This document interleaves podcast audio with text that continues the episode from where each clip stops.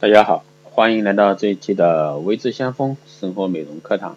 那今天呢，给大家分享一下关于衰老啊，从什么时候开始？其实呢，衰老是从三十岁开始。那今天呢，就给大家详细讲解一下这一块。人的衰老呢，是从三十岁开始的。三十岁之前呢，人属于成长发育期，逐渐走向成熟。三十岁以后呢，身体就开始走下坡路了。细胞呢，以平均每年百分之一到百分之五的速度衰老，五十岁以后呢，速度更快，六十到七十岁呢，全面衰老。男性呢，三十岁后呢，精子质量下降，生育应该趁年轻。今年的呢，大龄孕妇、高龄产妇呢，已经引起人们的普遍关注。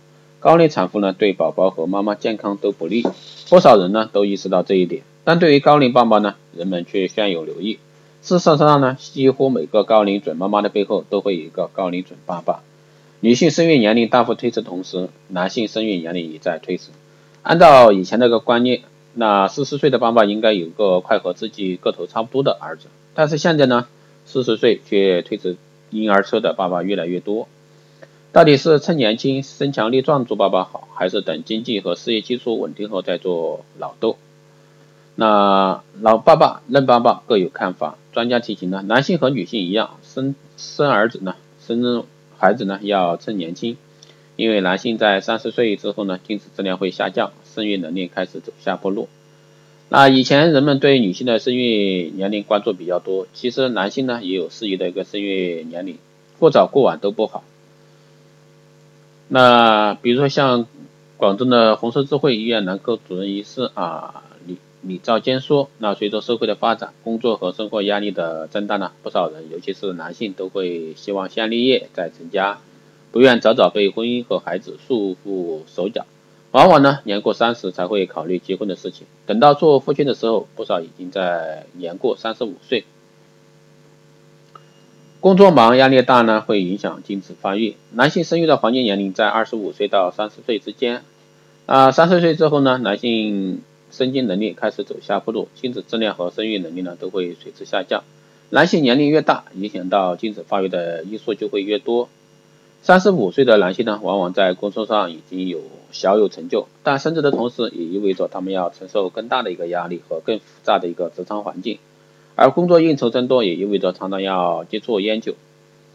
啊，压力大、心情紧张以及吸烟喝酒，再加上年龄越来越大。男性生育能力呢本身已经在下降，这些呢都会干扰精子的发育和质量。无论是精子周围异常改变，还是精子本身的微小变化，都可能导致优生的失败，出现不育、出生缺陷，乃至流产、死胎、早产、死产以及各种不同性质、不同种类的一个先天异常或者说先天畸形。病态年轻呢也会影响做爸爸，心血管病、那前列腺增生等疾病呢越来越。出现年轻化趋势，这对选择事业有成、在做爸爸的男性来说也会有很大的影响。比如说前列腺增生，以往患者年龄都在五十岁以上，但是呢，这些年来不少人四十岁就患上前列腺增生。那这主要是由于一个高糖高脂以及高热量饮食越来越普遍，加上生活压力增大，使得男性激素分泌呢发生改变。导致一个前列腺增生，前列腺参与精液和全身器官的运作，因此呢，如果说前列腺出问题，就会影响生育。民间有一种说法呢，是认为父亲年纪再大一些要小孩，孩子以后的生理和成就呢都会比较高。啊，其实这种说法呢是没有科学依据的。有产前诊断统计发现呢，超过四十岁男性自孕后呢，新生儿痴呆症的机会呢会明显提高。而且呢，每提高五岁，那其新生儿染色体异常的机会就会提高百分之一。